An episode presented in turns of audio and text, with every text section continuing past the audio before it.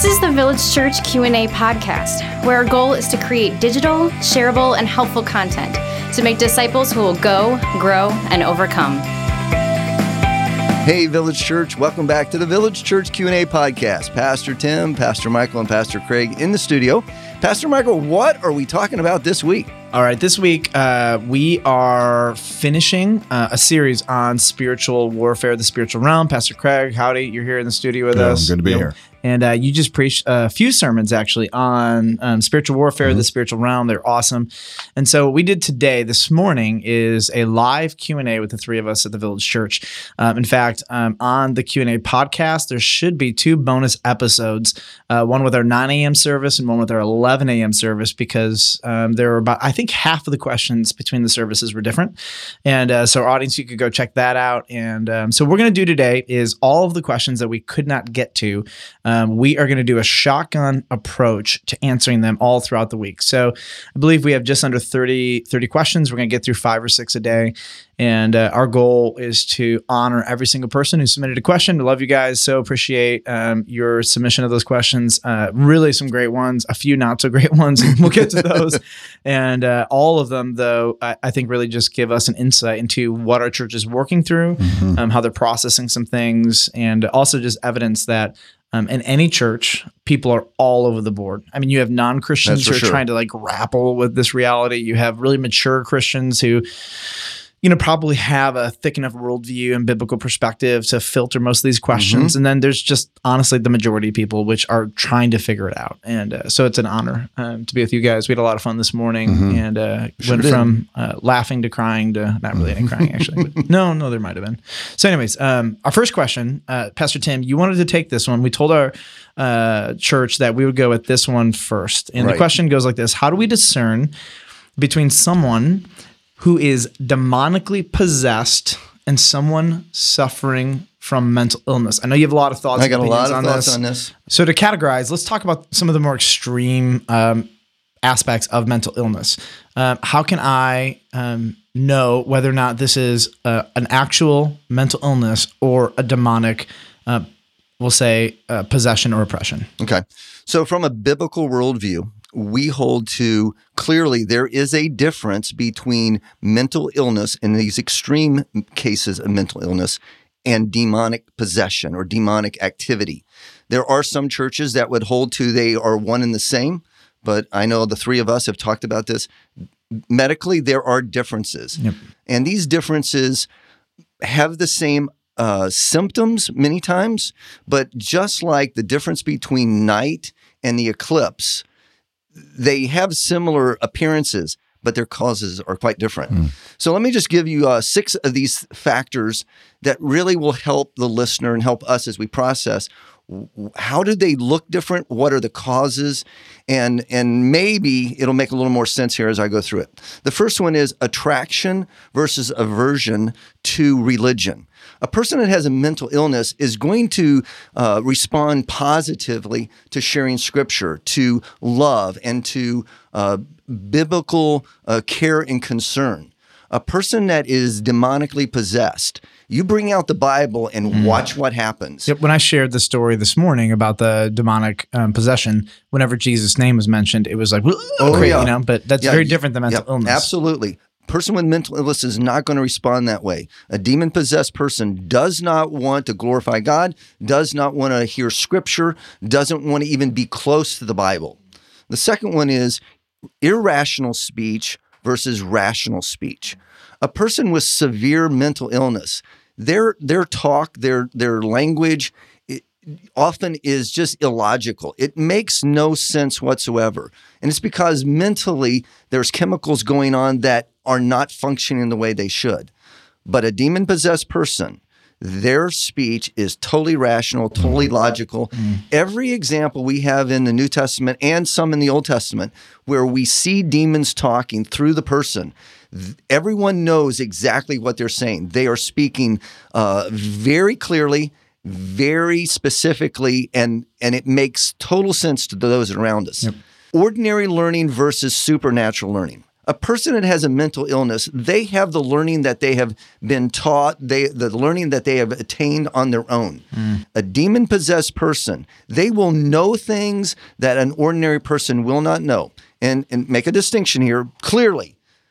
A person that is demon possessed is that demon has had years of watching mankind, humanity, mess up and sin, and they have seen things that the average human being has never seen. I've never considered those three things in mm-hmm. my life before. That's like super. Brilliant. Okay.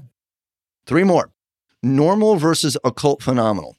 A person that is suffering for a, from a severe mental illness, there won't be things such as the tables levitating and books moving. There won't be this occult phenomenal going on around them. But a demon possessed person, they will be surrounded by very, very strange uh, poltergeists, uh, uh, just trances. Uh, they will go into more severe type convulsions. Um, we read about that in scripture where uh, the person throws himself in the fire. Um, a person suffering from a severe mental illness doesn't normally act like that. That's very uh, abnormal. So if you start seeing that, that's typically not always, but typically a sign That's of a one clear side. Yep. indication that there is more going on here than a chemical imbalance in the person's body. Mm-hmm. Yeah. This next one is really important. The claim to be possessed. A person that is suffering from a severe mental illness often will claim that they have a demon. They will often claim that there's um, there's something supernatural going on. But a person that is demon possessed will rarely do that. They want to hide what's really going on. And it's only when uh, Jesus encounters the people that are demon possessed that he calls that out. And he's he's identifying what's going on there. The person doesn't say, "Hey, I've got a demon and this is why I'm acting this way." It's good to be omniscient. yeah, exactly. and most of us don't have that ability. Haha, none of us do. But that that claim to be possessed by the devil or the demon, that is something that is done on the mental illness side, mm. not on the true possession side. And then the then the last one is what is the result of therapy? A person that is suffering from a severe mental illness would meet and and and be counseled and and re- receive treatment for a mental illness and the response would be change the response would be growth the response would be help they would In proportion with their in- in- capacity. in- yes, exactly. A person that is suffering from uh, or being possessed by the devil or or demons, all those medical treatments, Hmm. it's it's like giving penicillin to a demon possessed person. It's not going to have any effect. Hmm. Those are clear distinctions. Six that we see every one of those played out in the New Testament examples of demon possession. That's really helpful. So, um, Craig, let's. The, the second question is in line with this. Um, they ask, how do we know that any of the demon possession or spiritual activity in the Bible wasn't really just a sickness or disease or mental mental illness, and that people of that time didn't know any better, and Jesus didn't want to blow up their worldview? Yeah, that's interesting. yeah, I, I've again never thought of this either. How would you respond to that? Well, Jesus being omniscient really helps. Uh, the fact that he he knows what he's dealing with before he even gets there. Yep. Um, but it's interesting. The disciples also had this ability to see demonic activity, identify it as such, and they were given the authority to cast out demons. It's like they had clear categories, like what Tim was just talking about. It they did. they had this training. Like I've never heard anybody say three quarters of what Tim just said in terms of distinguishing. Yeah. And it sounds like they had some of this basic training a little bit more intuitively than maybe we do. Yeah, and when you look at scripture and realize that if demons actually exist, which which they do, uh, if that's the case, then they are going to they're going to kind of uh, hone in on where most of the good spiritual activity is taking place. So Jesus being here on the earth in, in real time, God in human flesh, obviously all all you know all holds barred. We're going to have a whole lot of demonic activity right there around Jesus Christ. That's right. So when you read that in the New Testament, this demon's getting cast out and that demon's get, getting cast out, if you filter that to now and say, well, that's a lot of demon activity then, so there must be a lot now, you're kind of missing missing the boat there because you have God in human flesh. So there's a lot of demonic activity. But you still have people getting sick and dying and that, and that kind of thing. And I think uh, Jesus being omniscient You know, un- unfortunately, that that is where we come down to. If we look at Scripture and and read it for what it is, he had the ability, and the disciples were given the ability to understand the difference between what people who are sick and those uh, who are demon possessed. which is a difference. That's healing versus casting out a demon. They're different Right. categories. Uh, uh, what's interesting is the question says uh, Jesus maybe he didn't want to blow up their worldview, and personally, I think Jesus enjoyed blowing up I people's he did. worldviews. um, at, at any moment where he could enter into um, either how they treated women or how they viewed spirituality or how they viewed God, how they viewed the nature and depravity of man. I mean, every corner, Jesus is dismantling their worldview and reforming them, you know, in the image of Christ. So. And clearly, Jesus made a distinction. He healed people Yeah, of, of physical illnesses, he healed them of physical problems, mm-hmm. but he also cast out demons. He knew what he was doing. He was doing both. And when he sent out the 70, they were doing exactly the same. Right. He sent them out to heal the sick mm-hmm. and to cast out the demons. right. There was a distinction. All right, Michael. So we're going to move on. The next question is: Why doesn't the armor of God have any protection for my spiritual buttocks? now, this one is a great one to to throw your way. Now, I'm- I'm said for Michael. For Michael. and I, I have a I have a real problem. Like, there's three buttocks sitting around the table right now. So why doesn't the armor of God Yeah. cover my spiritual buttocks? Well, okay, so I okay. True This is just for you, Michael. This is just for me, and right? I've never heard the fact that we have spiritual buttocks, but let's say no, that we, we, do, did. Yeah, right? okay. So Maybe we do. I, I I walked into the into the studio and I'm like, hey guys, check out this question, and I just thought it was funny, and then all of a sudden you guys are like, no, that's serious. It yeah, yeah, serious. absolutely. Yeah, it's a And good uh, question. and I had never thought of this before. So Uh-huh. Pastor Tim Punt, boo. All right, here we go. So when guys go into battle as warriors, often it's said, "You got my back? Yes, I got your back. You got my back? Yeah, Got I back." got your back." So they would literally back up, back to back, and do hand-to-hand combat. Each of the each of the two would be guarding each other's spiritual buttocks. I love they would it. be guarding each other's back so that they couldn't be attacked. Our only offensive weapon is the sword, is the word of God. And so um, often when you go into battle and you're the, the weaker of the two warriors, what do you do? You get behind the stronger warrior. You back up to him so you know he's going to protect you.